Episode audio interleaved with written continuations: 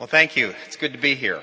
Um, I've watched the Mockingbird website from afar with uh, modest interest because uh, I'm not a pop culture guy, and uh, but I really think it's really important that someone's doing that. Um, and you guys are doing it really well. That's the thing that's really impressive to me, and integrating it with Christian theology in ways that's that works, that helps people pay attention to the gospel sometimes when they don't know they're paying attention to the gospel. So that's a really good thing. Uh, as a tip of the cap, I have one pop culture reference in my talk this morning. So I'm the guy the, on the hallway when something happens in pop culture, and uh, a few months ago it was something about Lady Gaga. I'm the guy that goes down the hall. So who is Lady Gaga, and what is she about, and why is she a big deal? And so that's my relationship to pop culture. Uh, this feels a little awkward. I've never spoken from such a high place. I've never watched a talk from such a low place. So, people, especially in the front row, I will not accuse you of trying to go to sleep if somewhere during the middle of the talk you have to just put your head down. I understand you're trying to avoid a visit to the chiropractor, so that's fine. Um, I really appreciated what I've heard so far from Paul and John. I, I love uh, listening to Paul. I was hoping that, that his devotions would be something like his book, and they're very much like his book. If you haven't read his book, it's Paul's devotions on steroids. So you need to read his book if you like that. I, I happen to like it very much. Uh, the other thing I like about both their talks so far is they've had this very kind of personal, warm character to them. My talks will not have that. so enjoy that part of it. Uh, I'm going to give a more theological and biblical argument. And it won't be very practical at first. But we have 30 to 45 minutes when the talk is over for you to ask questions. I said, what the heck is that supposed to mean? And that's fine. We'll get into details and more personal stuff there. But I want to uh, think about, uh, here we, are talking about law and gospel. Uh, there's other times when the rainbow of the arc of grace, there's other things to talk about. Um, like uh, forgiveness, I mean, sin and forgiveness, uh, law and gospel, um, death to life. Um, I'm going to frame it in a different way this weekend, and uh, hopefully it will be uh, uh, give you helpful insights as it has me. So I begin. Uh, it's actually it's it is from my book Chaos and Grace. So you're getting the world premiere of this book. It's the large argument in the book. Um, so I will be reading from the manuscript because I took the trouble to say what I wanted to say, how I wanted to say it. So I'm not going to risk the fact that I get up here and be led by the Holy Spirit and say something I didn't mean to say. Okay? So. I begin with the philosophy of pornographer Larry Flynt. Here's the pop culture reference. Uh, founder of Hustler magazine, who once said this about religion. Religion has caused more harm than any other idea since the beginning of time. He expresses the feeling of many an ardent, ardent secularist, and what he says makes sense, since religion traffics in the deepest mysteries in metaphysics and morals, and since it is taught and learned and practiced by sinful human beings, well, it shouldn't surprise us that the combination can be lethal sometimes. In this and coming talks, religion is not going to come off looking very good. But I want to make it clear at the beginning that this is no screed against religion as such, for religion, like all of God's creation, is good. Unfortunately, for fans of religion, the Holy Spirit is not as interested in religion as we are, and whenever he has an opportunity, he has a way of subverting it. After the church exploded on the scene, it had to attend to all sorts of religious matters when and where to meet for prayer, who is going to buy and break, bake bread for the meetings, who is going to manage money given to the church, and so forth. Another problem was how to take care of those who had become dependent on the church's generosity, especially the widows. As in any church, especially a rapidly growing church like the one in Jerusalem, there were a few missteps. A complaint by the Hellenists arose against the Hebrews because their widows were being neglected in the daily distribution, Acts says. The minority Hellenists were being neglected, as minorities generally are, but give credit to the apostles who acknowledged the problem and another problem as well. They couldn't both preach the gospel and serve tables, as they put it. Not exactly an example of servant leadership, but at least they came up with a solution. Appoint a church committee, give the members titles, and have them attend to the needs of the widows. That's the sort of thing religion does really well. It's always been good at that. And this religious solution apparently worked to solve the dispute. It brought peace and order to the church. It filled the cupboards of the widows. It contributed to the social well-being of church and society. We don't hear a complaint from the Hellenists again. The one mistake the apostles made was to lay hands on these deacons, which was a sacramental way of signaling that these men were now anointed by the Holy Spirit, given spiritual power and authority in a special way. That's just the thing to upset religion. And it doesn't take long for the deacons, one of the deacons, Stephen, to figure that out. Early on in, the, in his diaconate, Stephen gets the idea that he shouldn't be spending all his time merely doing his assigned religious duties. He recognized that a grace and power was now with him, and instead of being merely religious, if he allowed that grace and power to work through him, something could happen. He started performing great wonders and signs among the people, Luke says. It was his preaching, though, that got Stephen into trouble. Apparently, he not only, he not only modeled uh, a religion transcending life, but told people not to be satisfied with mere religion. He was accused of speaking blasphemy against Moses, the great lawgiver, the temple, and God. This man never ceases to speak words against the holy place and this law, the authorities exclaim. And they note that Jesus will change the customs of Moses delivered to us. Challenging religion will more times than not get you into trouble, and this is what happened to Stephen. He gets dragged before an impromptu court, and before you know it, he's been killed by a mob. When the Holy Spirit gets a hold of people, religion usually has to take a back seat, and religion does not like to take a back seat. Religious people get nervous if you start suggesting that religion isn't all it's cracked up to be, that there's something more important than religion. Religion, when it becomes the focus, is about bringing order and control. It's about making people nicer, happier, better citizens. It's the middle ground between belief and ze- unbelief, I'm saying, and zeal.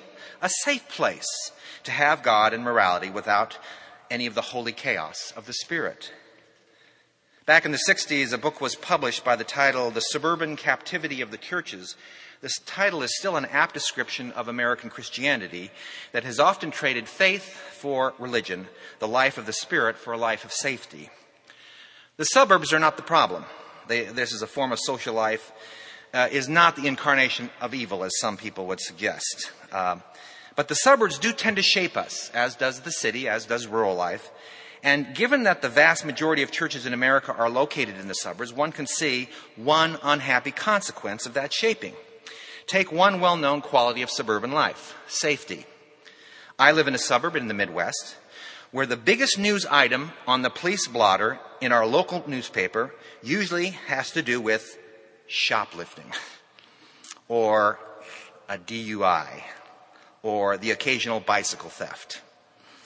Uh, murders, rapes, robberies, and the like. Very, very, very few and far between. I was in a restaurant this morning, TV up front, news. Somebody got shot on one street in New York.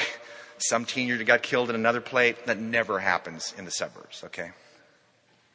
These are the type of things that happen in Chicago, in New York, not Glen Ellyn, Illinois. Uh, Families escape from the insecurity of city life and move to the suburbs because, among other things, it's a safe place to live, and safe is good. Safety, though, is not a particularly high value in the Christian lifestyle. You won't find it in the list of Christian virtues or the fruit of the Spirit, but that hasn't stopped it from becoming a characteristic of much contemporary Christianity. The yearning for safety begins well enough uh, when we get tired of dealing with the world on the world's terms. At one conference, I had a chance to hear a number of Christian novelists explain why they began writing Christian romances. A typical story went like this they wanted to share a reading experience with their daughters. So they picked up a few romance novels from Barnes and Nobles to read together. But the sub Christian morality in the no- and novel after novel appalled them. Was it not possible to have a romantic story without illicit sex and steamy prose and questionable choices of characters? So they decided to write a Christian romance novel that protected their daughters from such themes. Or take those who are weary of the tired themes of pop music, from silly and raunchy. Uh, I mean, they move from silly to raunchy, but seemingly always having to do with romantic love or sex. And so uh, they move the radio dial to safe radio, safe Christian radio. Or take those who are just beaten down uh, with the moral pressures they face uh, at work or the untold misery of family dysfunction, and who just want Sunday worship to be a sanctuary for one hour a week. Any Christian who does not get bone tired of dealing with the world on the world's term has probably lost some human sensibility. So there's no denying the need for sanctuaries, safe places to which we retreat as long as those sanctuaries are places where we regroup to face danger. What happens instead is that we begin to conceive of worship, for example, and the entire Christian life as a sanctuary from the world. We start to limit ourselves to Christian books and Christian music and Christian schools and Christian colleges and Christian movies so that what we actually become afraid of the world. While Christian media and education have their place, I hope so. My job depends on it. Something has gone seriously wrong with Christians when the world they are called to love and serve, the world for whom Christ died, becomes a place from which they try to protect themselves. Deacon Stephen wanted nothing of this sort of religion. In one of his recorded speeches, he criticized the Jews not just for faith, faithlessness toward God, but also for their infatuation with religion, in this case, religious buildings. In his conclusion, he proclaims, The Most High does not dwell in houses made with hands. As the prophet says, Heaven is my throne and earth is my footstool. What kind of house will you build for me, says the Lord? Or what is the place of rest? Did not my hand make all these things? This was not a religious sermon. It did not attempt to make people nice or to bring peace and order to troubled souls. It did not suggest ways for people to become more socially useful to the Roman Empire. It did not contain five ways to improve marriage or to raise kids. It did not try to help people get control of their moral and spiritual lives. It simply announced the dynamic work of God in history, described how people time and again resisted that work, and worst of all, proclaimed that the troublemaker Jesus, who was crucified for crimes against the state and religion, that this one is actually the righteous one. In all this, Stephen is stands in a long tradition of prophets like Isaiah who denounced mere religion. As we read the New Testament, we are reminded time and again that the gospel isn't about making life safe and orderly, but entails the risk of following Jesus. It's not about improving people, but killing them and then creating them anew. It's not about helping people make space for spirituality in their busy lives, but about a God who would obliterate all our private space and fill it with himself. The gospel is not about getting people to cooperate with God and making the world a better place, to give it a fresh coat of paint, to remodel it. Instead, it announces God's plan to raze the present world order and to build something utterly new. When it comes to religion, the apostle Paul has no patience. To the church at Colossae, which had a special hankering to be religious rather than Christian, he wrote, let no one pass judgment on you in questions of food or drink, or with regard to the festival, to a festival or a new moon or a Sabbath. These are a shadow of things to come, but the substance belongs to Christ. Let no one disqualify you, insisting on asceticism and worship of angels, going on and on, uh, going on in detail about visions, puffed up without reason and a sensuous mind. Then goes on for another 50 words about in this way. Paul says that not only does this sort of thing actually make the moral life truly harder, it fails to grasp what the Holy Spirit is doing in and through us. The Spirit is not trying to improve our character, not trying to make us better people, but He's trying to get us to see that we're dead. We're utterly incapable of improvement. And that it's only when we're dead and see that we're dead that we have any hope. If you have been raised with Christ, seek the things that are above, where Christ is seated at the right hand of God. Set your minds on things that are above, Paul says, not on things the, that are on the earth, for you have died, and your life is hidden with Christ in God. When Christ, who is your life, appears, then you will appear with him in glory. In short, the New Testament teaches that this world and every life in it is a catastrophe beyond tinkering, beyond remodeling the gospel is about the cross, which puts a nail in the coffin of religion. The gospel is also about resurrection. Not an improvement, not an adjustment, not a, uh, uh, uh, the, uh, a vision of the endless cycle of death and rebirth. Okay?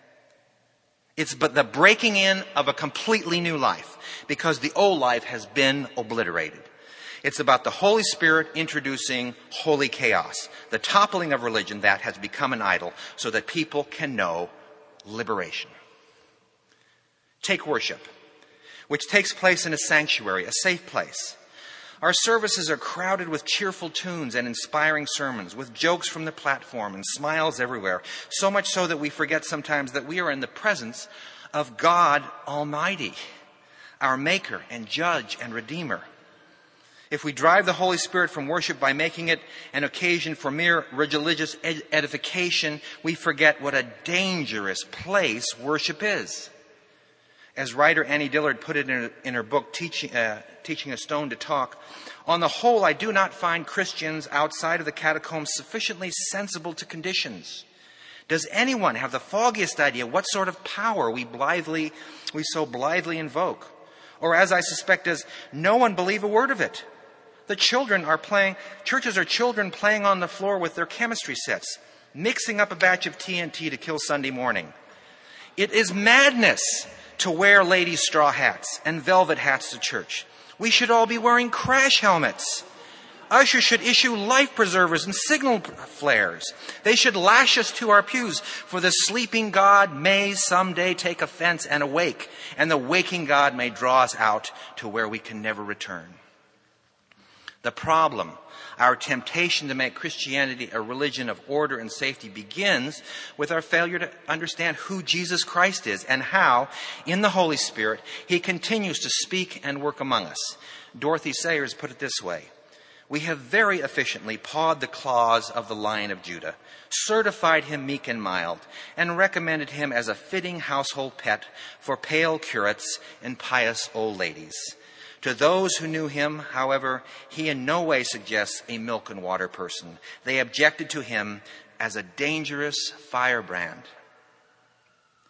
Why God would entrust the, to the church, why he would entrust the church the risky means of grace, worship, the Bible, preaching, and so forth, calling us to speak of the dangerous mystery, mercy of his firebrand son through the mysterious power of the Spirit. I have no idea God, why God would do that. But this God seems to be addicted to risk rather than religion, to freedom rather than control, and to love rather than law.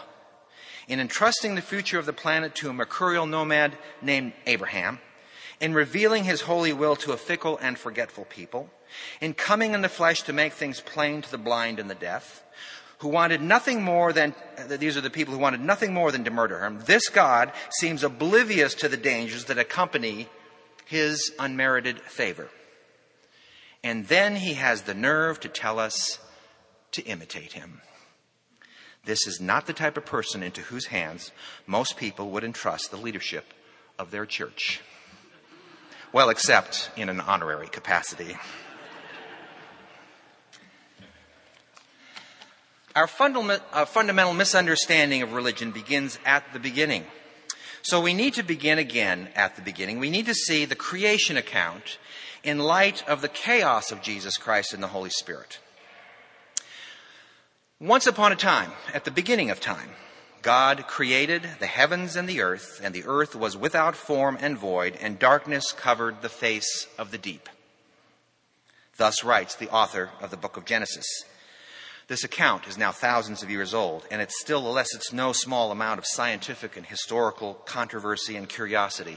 But first and foremost, it is a God breathed story, a story with its own inner logic.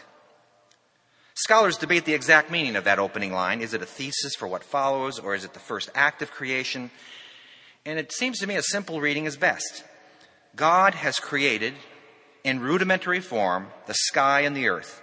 But the earth was formless. That is, it didn't have any land. There were no mountains and valleys, no canyons and deserts, no shapes or form, no property with a view. It was also void of plants, animals, and people. No roses or thorn trees, no eagles or mosquitoes, no giraffes or black widow spiders, no pesky neighbors with barking dogs, or beautiful people to admire. Not that one could have seen anything anyway, for the narrative assumes there was darkness everywhere. And water was ubiquitous. No oceanfront property, just ocean. No tides or waves because there was no moon to pull the water to and fro. The water that covered the earth is pictured as placid as a lake at dawn. Except that there was no dawn, no rising sun, no rooster crowing, no sparrows chirping to welcome the new day, just darkness and silence. Not a scary darkness or an unnerving silence, for there's nothing yet to be scared of.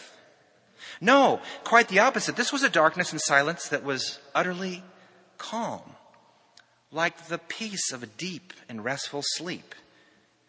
In the beginning was utter and complete order and tranquility.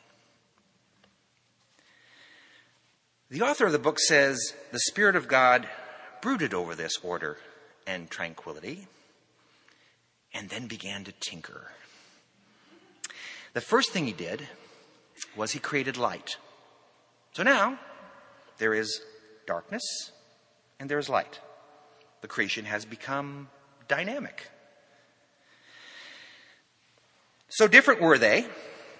They were given different names day and night. And that was only the beginning, day one. The next day, God made the sky. So now a new dynamic was introduced. Now there was waters and the heavens. The next day, land was formed and a new dynamic still seas and earth. So now there was night and day, sky and waters, earth and sea. God was up to something. In the middle of the third day, he really got going. He created plants and trees and all manner of vegetation chrysanthemums bursting with color, stately redwoods stretching to the heavens, prairie grass waving elegantly in the wind, and we must assume poison oak and thorn bushes and deadly mushrooms.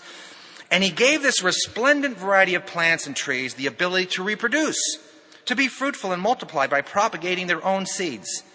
And we know this ability tends to, to wildness, the lush and verdant chaos of life. Having caused enough trouble for three days, God took his mind off the earth for a bit. He started tinkering with the gift wrapping, that which enveloped the planet. So he created the sun, a bright and warm thing that penetrated deeply into the skin of the planet.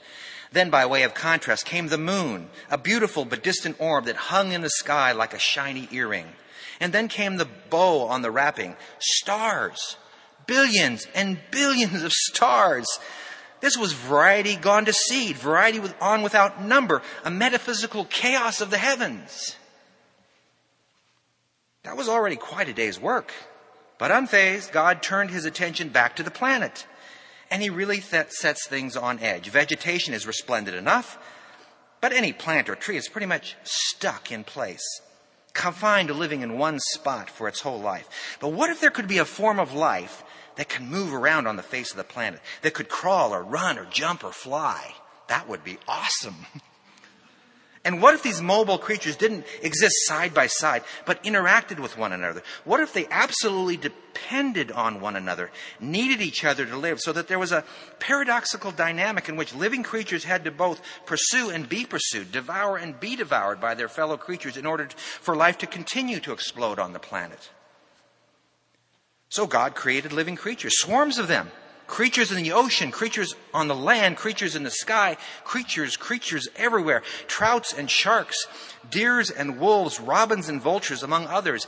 And the number of living creatures, if you include insects, and of course we must include insects as part of God's good creation, would be at least millions upon millions. And as he did for the plants, he gave these creatures the ability to self propagate. And just to make himself clear, God said to the creatures, Be fruitful and multiply, as if instinct would have not taken over soon enough. So the planet is now one fine mess. From a state of perfect peace and harmony, it has been transformed in a few short days into a lush, rich, infinitely varied cacophony of color and sound and life. This is the sort of thing that happens when the Spirit of God tinkers. And God wasn't done. You'd think he'd caused enough trouble for a work week, five days of activity that left the planet in a state of holy confusion. But God decided to work the weekend, at least the first day of the weekend. He had one more idea to put on the table before he took a break. And what he did ne- next suggests that one should not push it, that one's best ideas are not necessarily those that come at the end of a hard work week. But God went ahead anyway, oblivious to the consequences. He created people. And he created them in his image and likeness as mischief makers creatures who cannot leave well enough alone, creatures like animals, restless and on the move, creatures who pursue and are pursued, creatures never satisfied with the status quo, with the way things are, creatures born to create something new again and again, creatures, creatures who want to plan and build and paint and carve and hunt and fish and play and who knows what else.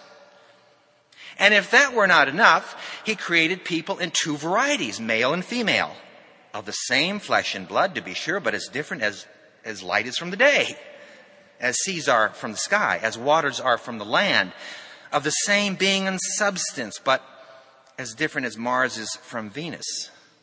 This is not an easy combination to explain. And here comes the most mysterious thing. To the man and the woman, he gave the wild and unruly gift of sex and without a warning label, without instructions. Well, except this one be fruitful and multiply. Have lots and lots of unprotected sex. Not exactly responsible family planning. No concerns about the woman's career or the man's freedom. No precise formula of 1.8 children. No issues with carbon footprints or affordability or the ability to spend quality time with, to spend quality time with each child. Just the command to create little communities of chaos and love called families. Have lots and lots of unprotected sex. Now, before you couples go and make practical application of this talk, Continue to listen, please. The Spirit of God, the mischief maker, was now finally through. The calm, orderly, peaceful creation, peaceful as a deep sleep, orderly and calm as a placid lake at dawn, had been turned into a variety of form, chaos of color and sound, and the eucatastrophe, the good catastrophe of life, exploding in all corners, spewing forth the volcanic heat and energy of creativity and love and new life. If the Spirit had been brooding when he started, he must have been smiling by the end of day six. He could finally rest knowing he'd set the world on a course from which it would never recover. In Genesis, the story is told again from another angle. But the point seems to be the same a profusion of form and life that knows no boundary or order. The man is told to name every beast of the field and bird of the heavens, a task we're still feverishly trying to complete. One imagines that the mischief maker gave us this job as a practical joke, joke to point out that it was impossible, after all, so resplendent is his creation. Another practical joke seems to have been this the command to work and keep the garden. Work it? Yeah. Keep it? Well, gardens are unruly things. They start off well enough with neat border framing, orderly rows of seeds and seedlings. But it isn't long before unwelcome guests, weeds are crowding in, and not long before the seedlings are pushing each other around and then spilling over the neat rows in the borders. And then all those uninvited pests trying to feed themselves, swarming over everything, chewing away here and there. Make no mistake, to garden is to war to battle with life itself, which comes at you unrelentingly like an invading army. Forget to pay attention for just a few days, and the enemy overwhelms you with superior forces, and the garden becomes a jungle. What makes the man's task even more impossible is that he's not just given a little plot to manage in the corner of his yard, like some, like some uh, suburban or urban gardener. This would have been hard enough, but his garden seems to be well, everywhere. dominion over the whole earth, as Genesis puts it. Work, Adam, work and keep everything. No wonder he needs a helpmate. But we'll see as the story unfolds that even that won't do the trick. One suspects, in fact, that this may be, this overwhelming task that they are giving, may be one thing that prompted the woman to say, Well, enough is enough. The man and the woman were together keeping the garden, that impossible but joy filled task set before them. I imagine them as children on a merry-go-round, spinning faster and faster, trying to shout to the one spinning them, Stop already, but laughing so hard they couldn't get the words out. The fulsomeness of life sprung up all around them, its variety and chaos always on the verge of overwhelming them. And when they just let it be and did freely what they were commanded, to keep until the merry-go-round of life, all was well the man and the woman were experiencing the good. This was nothing less than the life that had been handed them on a garden platter, the cacophony of meaningful labor and exorbitant life and joy. There was one thing they were commanded not to do. While delighting in the fruit of this cornucopia that this cornucopia supplied them, they were told by God not to eat the fruit of the one tree, the one called the tree of the knowledge of good and evil things start to unravel more or less as, eh, I should say, things start to unravel as more or less reasonable questions are put forth. The type of questions human beings tend to ask. And these questions begin to pile up one on top of another. The first one is Did God actually say you shall not eat any tree in the garden? It's a question that makes sense if one is exhausted perhaps at the end of another hectic day of trying to rein in the exploding chaos of the garden. It's the type of exaggeration that one is tempted toward when you're at the end of your rope. You look at the one thing you cannot have and you say, every tree in the garden might as well be off limits if I can't have the one I desire. It's petulant. Well, it's not surprising. And the rationalizations continue. You will not surely die. For God knows that when you eat of it, your eyes will be open and you will be like God, knowing good and evil. What's interesting about that, that, that uh, statement is the series of assumptions that seem to drive it. Uh, a lot of commentators say uh, that the serpent here is lying to, the, to, to Eve. But actually, he's telling the truth here, especially in view of the entire biblical narrative. In fact, the woman and man do not die after eating the tree. And though some years later they return to dust, the whole arc of the Bible suggests that this death was hardly the last word. God's intention for them from the beginning was life eternal with Him. The eyes of the man and the woman were indeed opened as a result of taking from the tree. They did gain a deeper and wider understanding of good and evil. This is something that complicated their lives terribly alternat- alternat- alternatively ennobling them and enslaving them, but something that in fact began to mature them in some ways. The man and the woman, and especially their descendants, have indeed been set on a path to become like God, to become partakers of the divine nature, as Peter puts it, which is the biblical goal for humanity. So it's not so much a lie as a foreshortening of the plans of God. The woman is not only curious, but she's practical and she's wise. She sees that the tree was good for food. She saw that the tree was a delight to the eyes. Finally, the woman recognized that this myth- mythical tree could give her wisdom. And the man and the woman are in desperate need of wisdom. They have a relationship to negotiate, and eventually offspring to raise, and animals to name, and a garden exploding with life and unimaginable energy to manage. The woman is to be commended to, for recognizing that she doesn't have it all together, that she needs help, that she and her man need guidance if they're going to exercise dominion. So she reached out and grabbed a piece of fruit, sunk her teeth into it, and called out to the man, Honey, come and try this. And immediately they knew something was amiss. Their eyes were opened, all right. They had quickly become smarter and wiser. They recognized, for example, how vulnerable they were, how exposed they were to the elements and to one another, how their sexuality was not only a sign of their unity, but also their disunity. It hinted that a thing designed for mutual love might be a source of power and deception and exploitation. They also recognize that their relationship with their Creator had changed. Again, they show noble instincts. They, they experience a proper sense of guilt and shame. To stand before God boldly as if nothing had happened would have been a farce, and they instinctively know this. And there are consequences. But for what? Though one can see willful rebellion in their act, which is what uh, a lot of theologians interpret this, what is more obvious on the surface is behavior that reminds me of me. And no offense intended, reminds me of you. Okay?